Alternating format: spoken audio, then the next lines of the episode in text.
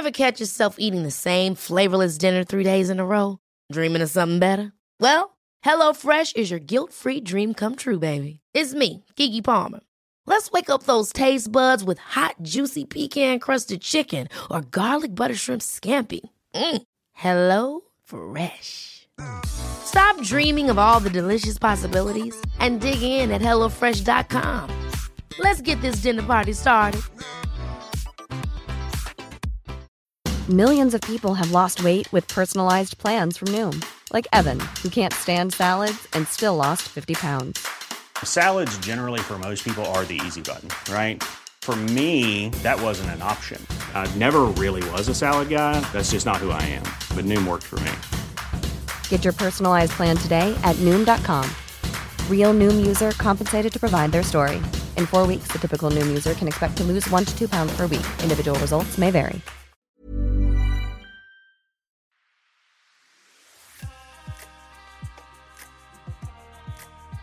Hello and welcome to Condensed Histories. I'm your host, Jem Duducu, and what we do on Condensed Histories is we take a piece of pop culture and reveal how, lurking just underneath the surface, there's some real history to be learnt. And this time round, we're doing Squid Games. And yes, I am aware that everybody and their brother has brought out something to do with Squid Games. We're really late to the party on this one because I wanted to do something quite different. I wanted people to basically talk about Squid Games. Great fun. I watched it a few weeks ago, thoroughly enjoyed it. My wife actually dropped out. She likes things with a sense of hope to them, and seeing all these people squabbling for money just left a bad taste in her mouth. And she said, I can see where this is going. There's basically only going to be a couple of people left, and they're basically going to play to the death. And I don't want to say too much. If you haven't seen Squid Games by now, then you don't own Netflix. It's from the perspective of Netflix. They have had more views of this show than anything else they have ever put on their system. So, yes, it's been a huge hit. And interestingly, what this is going to bring us into, and why I wanted to have a bit of a different conversation, is no, I'm not going to be talking about kids' games. In my town, we had a game called the Squid Game. I'm not going to be talking extensively about Korean cinema and TV. Instead, I'm going to be talking to you about the key message that it's making about debt. You load 16 tons, what do you get? Another day older and deeper in debt. Which means we're going to be talking about banking, which means we're going to be talking about the rise and fall of a number of different empires. And with regret, we're also going to be talking about anti Semitism which is weird seeing that there are no people of the Jewish faith in Squid Games. But we will sadly get there because debt is a really interesting and very much historical conversation to be had. It's affected generations of people around the world. It's such a big topic, I'm going to have to tune in and hone in on a certain amount. And it does mean that we're going to have to be talking about things like banking. But don't worry, I'll make it interesting. I promise I'm not going to make you fall asleep in this one. I am awake. Giving you the broadest of broad brush about Squid Games, I think its genius is twofold. I think, first of all, there's the very simple idea that even though this is in Korean, the whole point of it is the fact that people are going to have to fight to the death over children's games. Mister, would you like to play a game with me? And so, even though not all of them are games that we play here in Britain or in America, because they're aimed at kids, everybody can work out very quickly what the rules are. Now, in the actual show, people have an added advantage that the people growing up have played these games. But if I said to you, marbles, you probably can think of two or three different ways that you played with marbles as a kid, and also tug of war. So instantly, you know what the rules are in this scenario, in this situation. But there are multiple different games. I'm not going to, to go into them now. But instantly, you're hooked. It's apparently the pitch for Who Wants to Be a Millionaire, which, if you're a fan of it, you might be surprised to know that Who Wants to Be a Millionaire was a UK show first, which then got syndicated all around the world. Is that your final answer? And basically, the person who pitched it to the to ITV, the channel in Britain that ended up showing Who Wants to Be a Millionaire, it was simplicity itself. They said, right, I'm going to ask you a question, and I'm going to put a fiver on the table. And if you get the question right, you get the fiver. So they answered the question. He went, okay, but I'm actually going to leave the fiver on the table because I'm going to change that into a tenner, ten pounds, and see if you get the question right. And they did it again. Went right. Okay, I'm going to leave it on the table, but you can you can lose it all. But here's your third question. It's for fifty pounds, and put down a fifty pound note. At which point, the person that they were pitching to is, I get it. I get it's less to do with the questions and more to do with the sheer mind games you play with yourself. He goes, apparently the person who was getting being asked the questions and being pitched to said, I'm getting really nervous and it's just 50 pounds and you're saying that you want a show that could potentially go up to a million. That's TV that's what that's what's going to make this great. And of course it was a huge an absolutely huge success. So there's this sort of like this pressure and game shows we really like and this, this sort of this pursuit of money is really important in the modern world. Well I use the word important. It's omnipresent whether or not it's important is a very different conversation. Of course, a lot of people will be perhaps screaming at the podcast right now, going, You don't need money to be happy. And you're absolutely right. But generally, people who say money doesn't buy you happiness are people who are comfortable. What money does, I always like this definition, is money does not buy you happiness. But what it does do is it buys you choices. If you aren't particularly wealthy. In the modern world, this is something that I've sort of had to struggle with. Uh, full disclosure, when I turned 40, I had a bit of a midlife crisis, but it didn't involve chasing women half my age and buying a fast car. No, I, I started writing history books and I ran for election as a local councillor in my area. I give you the next president of Earth. My wife was very pleased that that was how my midlife crisis manifested itself. And I won. I got to be a local councillor for four years, and I learnt a lot about how the council works, and I also learnt about how little people understand how their local council works. I mean, literally knocking on doors. I had people saying to me, What are you going to do about immigration? And it's like, um, I'm a local councillor. I, I, I, don't deal with border control. I'm, I'm terribly sorry. My all time favourite question was, What are you going to do about nuclear weapons?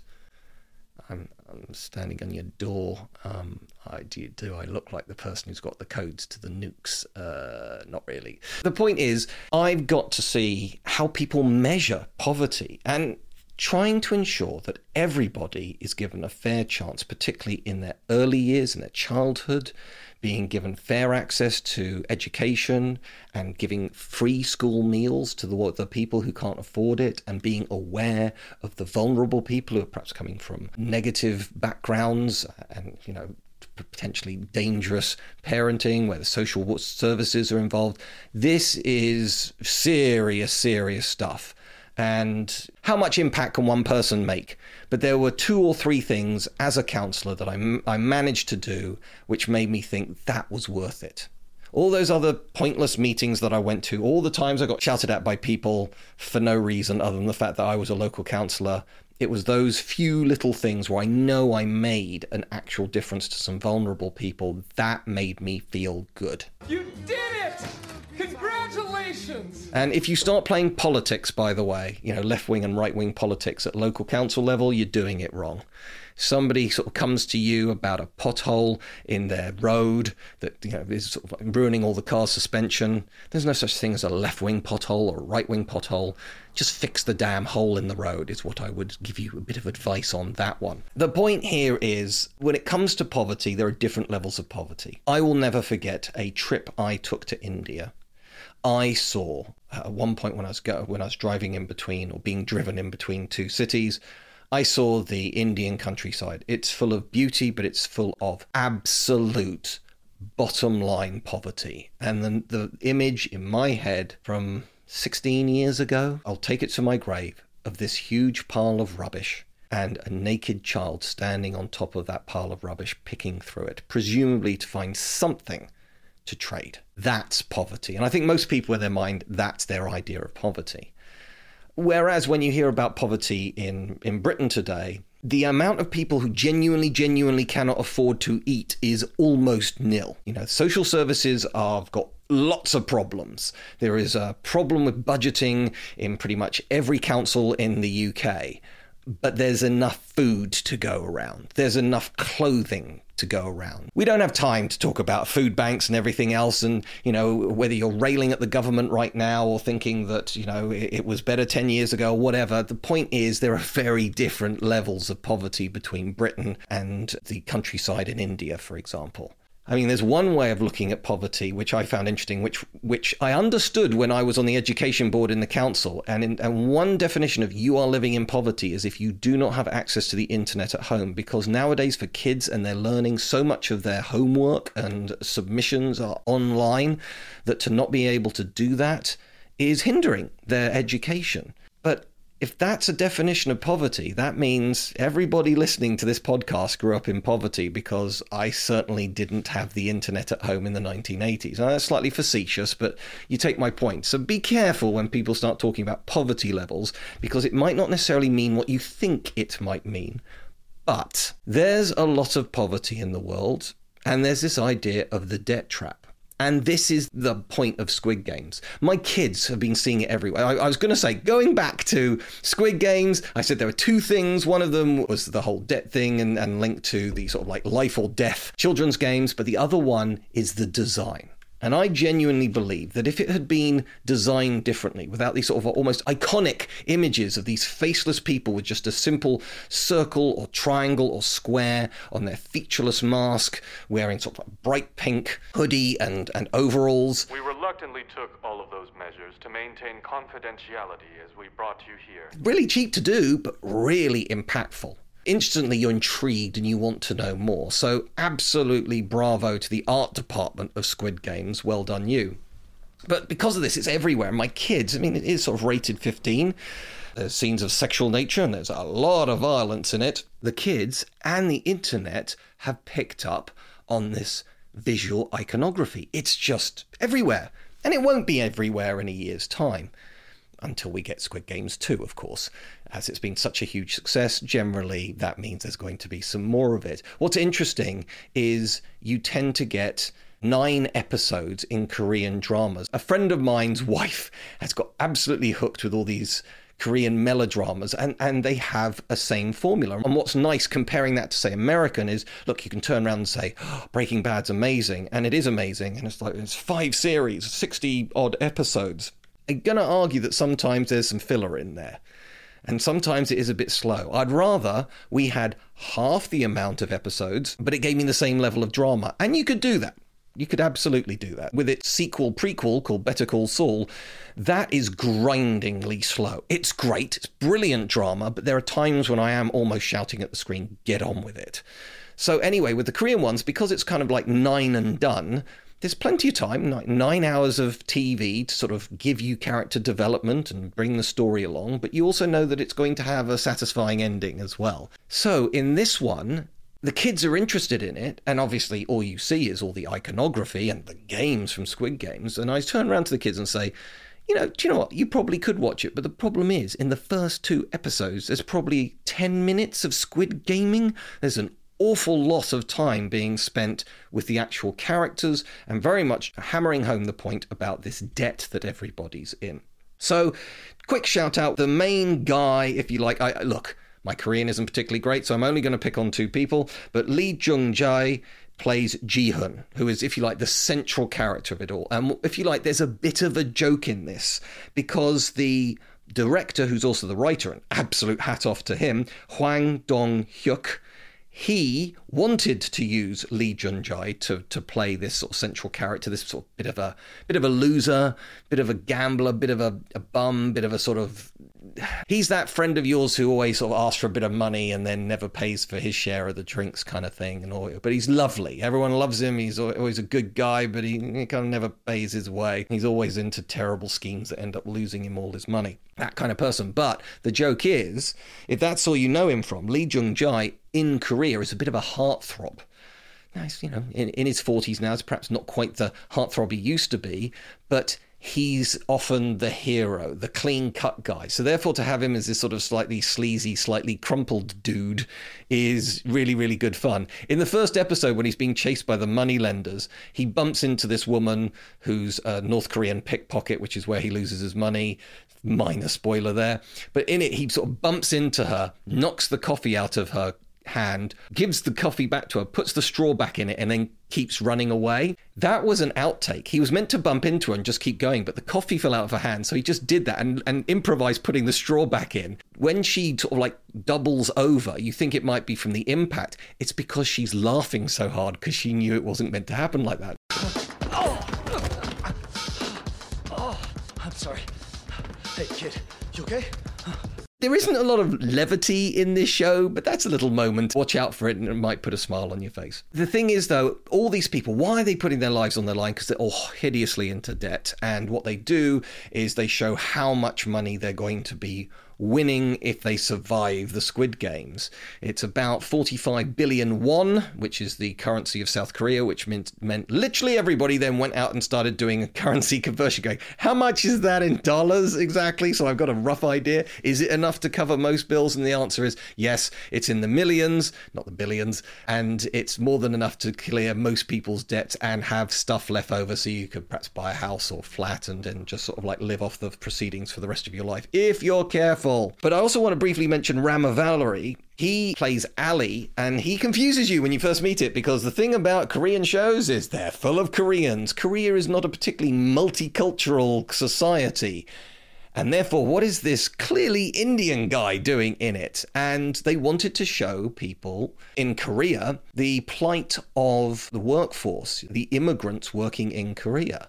So, this is a different form of debt. And sadly, what Ali represents is people from the subcontinent all around the world. It could be Qatar, it could be America, it could be Korea, could be China even. The subcontinent has moved out a lot of its people. The Philippines, similarly, particularly in the Middle East, you'll find hotels are stocked full of Filipinos. And the Philippines say, our best export are our own people. And uh, yes, their, their, service is excellent and they, they're highly fluent in several different languages. But the point is, these people do not get to stay in the very nice hotel. They are earning basically minimum wage. Quite often, they have their passports taken away from them and they have to earn them back, if you like. So this is, you know, terrible conditions in, in the under these circumstances. So all of this is highlighted in a way with Squid Games. But just briefly back to Rama, who plays Ali. Business isn't going so well. Look at what working here did to my body, sir. I couldn't afford the hospital either. Now look here, I gotta go. Give me the wages you owe. I was sort of stunned. It's sort of like, how many Indians are actors in Korea who are fluent in Korean? And the answer is not many, because they put out a casting call and nobody turned up, but they did manage to find out about this guy who was fluent in Korean because he went to, I think, Seoul University, and he wasn't an actor. Once you know that, seeing him act in this in this show is like, wow, bit of a natural talent there, mate. Well done, you. So you know that's another form of debt that's going on. In the first two episodes, more than anything else, it's about showing you about how once you're in the grips of debt, I guess in the case of Jihoon, there's an element also of gambling addiction going on there as well. You're almost destroying your life. It, it's almost as bad as if you're a drug addict, really, at this point, because you're just never going to really claw yourself out of this pit unless something amazing happens, which the Squid Games basically is trying to be. So, if I was to ask you about banking and go, okay, how far back do banks go? You're probably going to say, fairly logically, I might add, well, you've got to have money before you got banks, and I don't know, it was was money around, let's say, 500 BC? And I'd say, yes, if money was around then. But actually, banks go way further back than that, into sort of like the ancient Sumerian and sort of Babylonian civilizations, where it wasn't money that was being used, it was grain that was being used. So you could basically stock up and, and trade grain, in essence being worth the same as a, a currency, although they had no monetary system back in those days. And we're talking about 3000 BC. So banking's been around for 5000 years. That's longer than iron. so we, we've been beholden to banks for a very long time. Here's a cool fact a crocodile can't stick out its tongue. Another cool fact you can get short term health insurance for a month or just under a year in some states. United Healthcare short term insurance plans are designed for people who are between jobs, coming off their parents' plan, or turning a side hustle into a full time gig.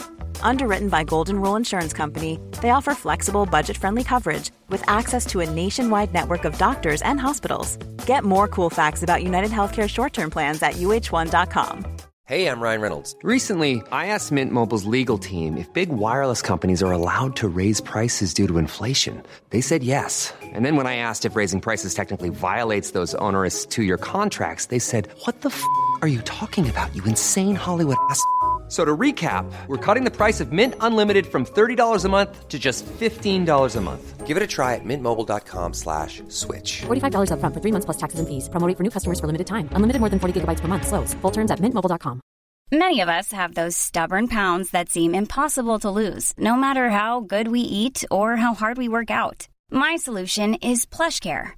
PlushCare is a leading telehealth provider with doctors who are there for you day and night to partner with you in your weight loss journey. They can prescribe FDA-approved weight loss medications like Wegovy and Zepbound for those who qualify. Plus, they accept most insurance plans. To get started, visit plushcare.com slash weight loss. That's plushcare.com slash weight loss. I'm Sandra, and I'm just the professional your small business was looking for. But you didn't hire me because you didn't use LinkedIn jobs. LinkedIn has professionals you can't find anywhere else, including those who aren't actively looking for a new job, but might be open to the perfect role, like me.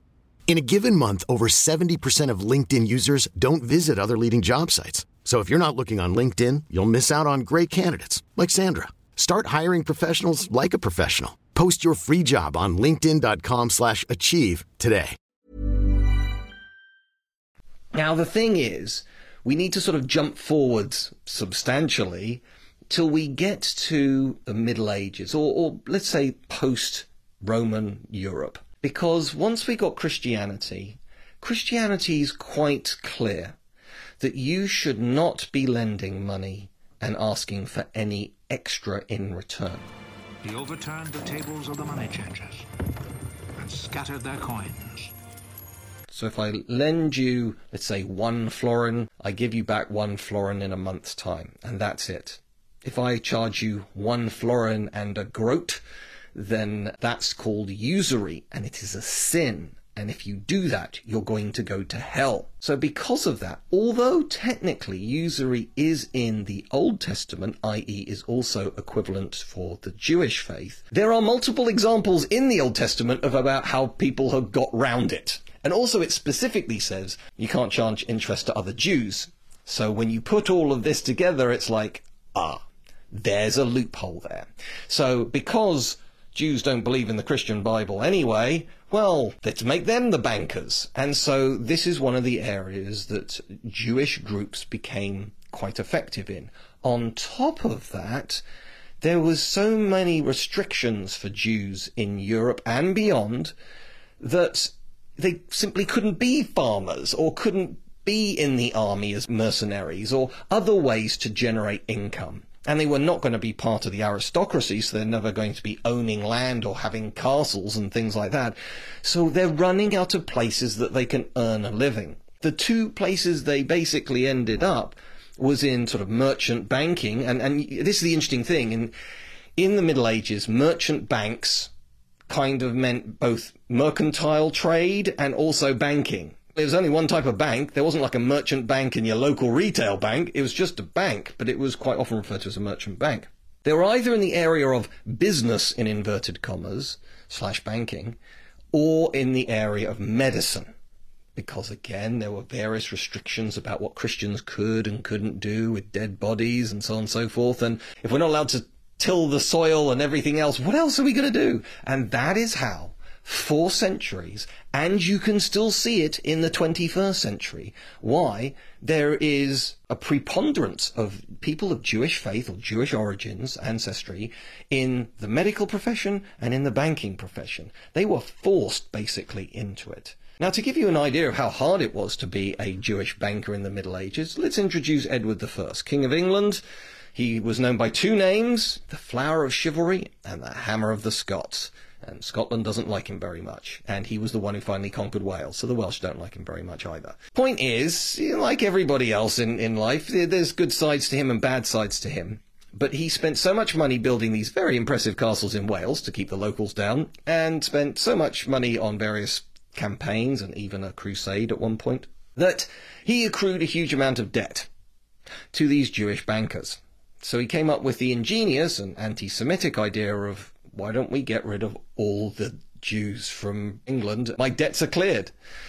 Now, that's anti Semitic and it's deeply cynical and it's just bad in so many different ways. But here's the unfortunate thing he wasn't the first king in Europe to come up with that idea. The French kings had kicked out their Jews more than a generation earlier. It was a, a, regular ongoing thing in the Holy Roman Empire, which is sort of like modern day Germany and Austria. And also when Edward did exile the Jews from England, it was met with a huge amount of enthusiasm. Basically, anti-Semitism was hard baked into the society. Nobody is looking good in this situation. I'm terribly sorry to say. And as I mentioned during the cancelling Shakespeare episode, the point is that the Jews were exiled from Britain and they weren't to come back until the time of Oliver Cromwell in roughly the 1650s.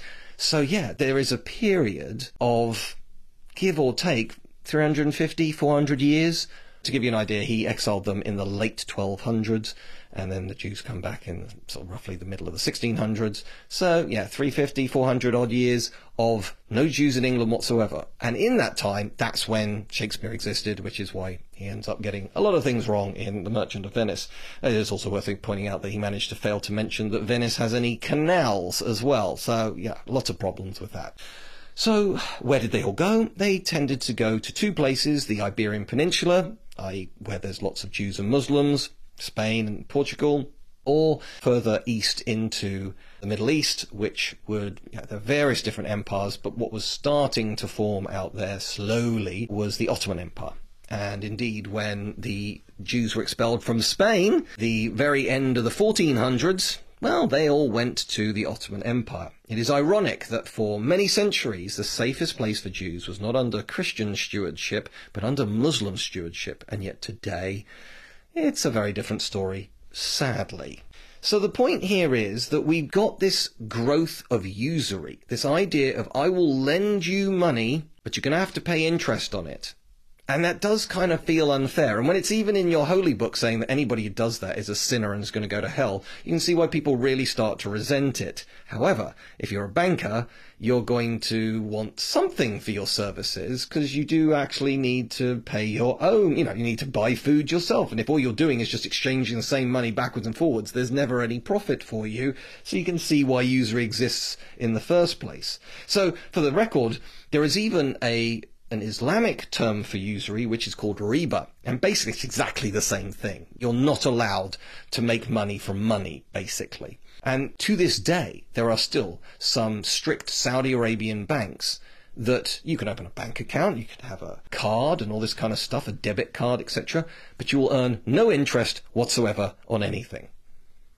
Yeah, so why would you bother working with them? So you need a change of mindset before anybody's ever going to move further forwards with banking. There were some exceptions to this. Most noticeably, you've got the major trading powers cities in Italy are places like Florence and Venice and Genoa. And if you like, the most famous bankers in perhaps the whole of world history are the Medicis of Florence. See, we Medicis have no historic name like the Pazzis. We must rely on our wits. We innovate. We create the financial instruments on which the entire continent now relies. Whom, let us not forget, didn't make their money from armies and things like that. They made it from basically being a bank. And they were a very effective bank. And they ended up basically becoming the bank of the papacy. And what's interesting is the symbol of the Medicis was five circles basically a, shield background. And if you asked a Medici, why is this? They would tell you that their ancestor had to fight a giant and the circles denote dents in the shield because the giant was so big and strong, but their ancestor prevailed. And nobody really believed that, because the other sign of either three or five circles is a pawn shop, which is absolutely linked to banking and is absolutely an early form of like giving somebody an asset, something that's worth something, and in return you might be able to borrow some money, and hopefully if your business enterprise goes well, you can come back to that bank and you can give them enough money to take that, that asset back again. Interesting stuff. I'm asking you. You tell me on, on Twitter at Jem Duducu on Twitter. If you like this one, if you're sitting there going, I'm learning something this time round. Thank you. If you are, then please do spread the word, share the love, like, subscribe, give us a review online. Thank you very much. But I want to then talk to you. Well, you might be saying that the Italian banks were a big deal. But again, there were multiple times when they had the problem of powerful men basically defaulting on their loans and then they lose a lot of money, and uh, it, it, it's a problem. The king of all of this stuff is a guy you might not have even heard of, but he's called Jacob Fugger. F U G G E R. Jacob or Jakob Fugger. And he comes from, well, he came from the Holy Roman Empire, kind of modern day sort of Germany, Austrian borders kind of thing. And his family made their money through principally mining, being merchants, and most importantly, banking. And he invested the money from the company to buy more and more mines of essential raw materials. From the 1480s to the 1520s, so at the time when Spain is really becoming a mighty powerful thing, and, and whenever there was a huge war in Europe, you're gonna need some ready cash. And kings generally have illiquid assets. So liquidity is really important in the modern world when it comes to debt and also in the past as well. And liquidity is basically how quickly can you turn that asset into money. So if you're lucky enough to have a mortgage on your house, you basically own your house. And if you were to sell it tomorrow, you would make a profit on it. Well done you. So you could clear the debt on the house and also have some money left over. But legally. You can't sell a house in one day. The paperwork takes weeks. So even if you had a ready buyer, you wouldn't be able to turn your house into money very quickly, and that's why it is not very liquid. However, if you literally have some cash notes in your wallet right now, that is as liquid as it gets because you can take that anywhere and people, it's, it's legal tender. So people are obliged to accept that as a form of payment. So, to give you an idea, Jacob Fugger did such a good job of cornering financial markets, dominating mining throughout Europe, that by the time he died, he is estimated to have been worth 2% of the whole of Europe's GDP. That's gross domestic product. How big is an economy of a country? The answer is we look at their GDP, gross domestic product. It's not a perfect thing. So if you're doing DIY, that doesn't count towards it and illegal activities aren't counted towards it. But if you look at the total amount of goods and services sold by that country in a year, that is its GDP. And to give you an idea, obviously inflation's happened, you know, prices have gone up, so on and so forth since the time of Jacob Fugger's death. But 2% of Europe's GDP nowadays would be roughly $320 billion. So he is many times wealthier than Jeff Bezos. I'm not the richest duck in the world today because I just salted my money away. And Elon Musk and, and those sorts of people. So that is how wealthy he was. Although it is notoriously hard to sort of like compare prices in the past and so on and so forth. So Jacob Fugger is probably a person you've not heard of, and you're thinking, going, well, wouldn't mind marrying his daughter. That might help me in some way. There was another innovation from the, from the Christians when it came to banking to do with the Crusades. Basically, carrying money all the way from somewhere like France to Jerusalem, I think you can work out you might get robbed at some point in all of that. So it was actually the Knights Templar who invented the check which lasted until the early 2000s, into the 21st century, where basically what you do is you put money into a, the Knights Templar had locations throughout, had convenient banking stops around Europe, so you go into their local in essence, monastery and deposit, let's say, 50 pounds worth money wise, because actually the oldest currency that is still being used today is pound sterling from England. Dates back to the Anglo-Saxon era. So pound sterling, let's say you give them 50 pounds worth of silver in London and they write you out a check. And then you go all the way to Jerusalem, which is going to take you a long time. And then because you can present the check to the Knights Templar in Jerusalem, and it basically says you're good for £50 worth of silver, they'll give you the actual silver back again. That's exactly what a check is. I got the account where you get free customized checks. I chose the Hindenburg Flipbook series. Cool. And nowadays it's all done electronically through your debit card, but that concept goes all the way back thanks to the Crusades. But you can see how, if this is an area where the Jews are the few people who are going to get involved in this banking system, you can see potentially how vulnerable they are, and you can also see how easy it is to get angry with them when they start charging you interest. So unfortunately, this is an example where it's trying to increase the amount of anti-Semitism going on. The next thing I'm going to sort of mention is, let's move it along, shall we? So, Debt becomes a form of imprisonment in the Middle Ages as well. If you are unable to pay your debts, then your whole family will be put in a prison cell, basically. And you will live in that prison cell, you know, husband, wife, and let's say two children, something like that. And by the 19th century, you get something called literally debtors' prisons and poorhouses, where in essence you're allowed to, because you've fallen into debt, you have your civil liberties taken away from you, you are now imprisoned, and you will now work in this poorhouse or in this debtor's prison until you have paid off the debt. And bizarrely, because you're there in this prison, you have to pay for board and lodgings and food in the debtor's prison while you're there. Now, if this all sounds vaguely familiar to you, that's because Charles Dickens, when he was a really, really little boy, he had a really quite idyllic life. But then his dad got into debt which he couldn't pay, and he ended up being a boy in Marshalsea debtor's prison. And he was sort of so appalled by this. This sort of left such a lasting effect on him. He, as a young boy, had to stick labels on shoe polish, boot polish uh, bottles, basically. That's what he had to do as a young child to help pay off his father's debts. So this is overtly talked about in his book, Little Dorrit. I mean, it's there in things like Oliver Twist as well. He is an incredibly socially aware writer. And what he's trying to do is educate everybody, because he knew that everybody, from the rich to the poor, read his stories, particularly when they're serialized in in the newspapers.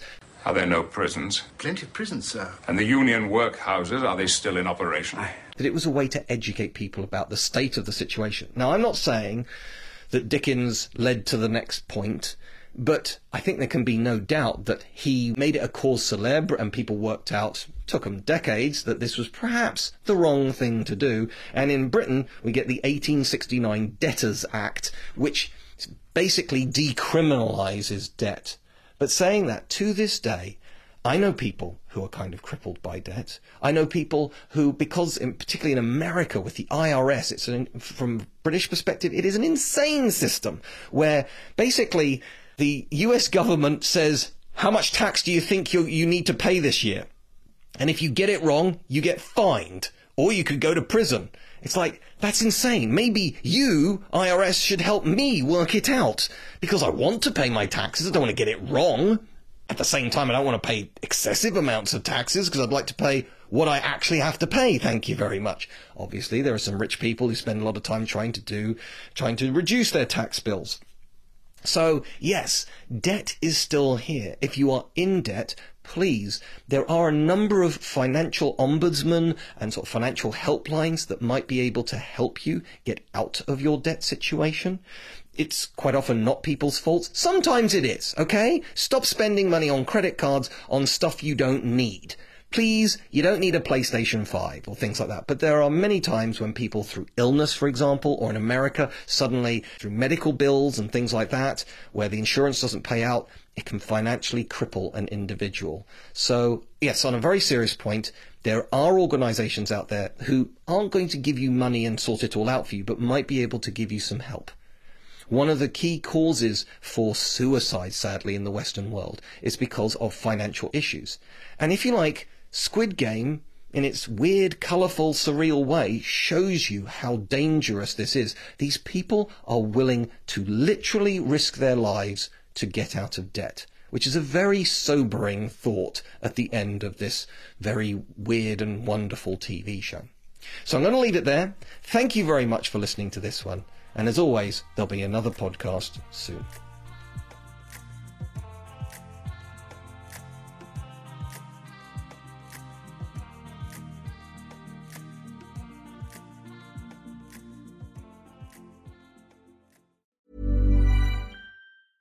Witness history at Roland Garros, where old rivalries meet new talent on the clay battleground. Tennis Channel Plus is your place to watch. Stream every court from your phone or smart TV live in HD. Experience three weeks of unparalleled access as the world's top players in tennis face off to see if the veterans maintain their dominance or if a fresh face rises to challenge them. Daily live coverage of the French Open begins Monday, May 20th. Stream it now with Tennis Channel Plus to be there when it happens. Planning for your next trip? Elevate your travel style with Quince. Quince has all the jet setting essentials you'll want for your next getaway, like European linen, premium luggage options, buttery soft Italian leather bags, and so much more. And is all priced at 50 to 80% less than similar brands. Plus, Quince only works with factories that use safe and ethical manufacturing practices. Pack your bags with high-quality essentials you'll be wearing for vacations to come with Quince. Go to quince.com/pack for free shipping and 365-day returns. When it comes to your finances, you think you've done it all. You've saved, you've researched, and you've invested all that you can. Now it's time to take those investments to the next level by using the brand behind every great investor, Yahoo Finance. As America's number one finance destination, Yahoo Finance has everything you need, whether you're a seasoned trader or just dipping your toes into the market. Join the millions of investors who trust Yahoo Finance to guide them on their financial journey. For comprehensive financial news and analysis, visit yahoofinance.com, the number one financial destination, yahoofinance.com.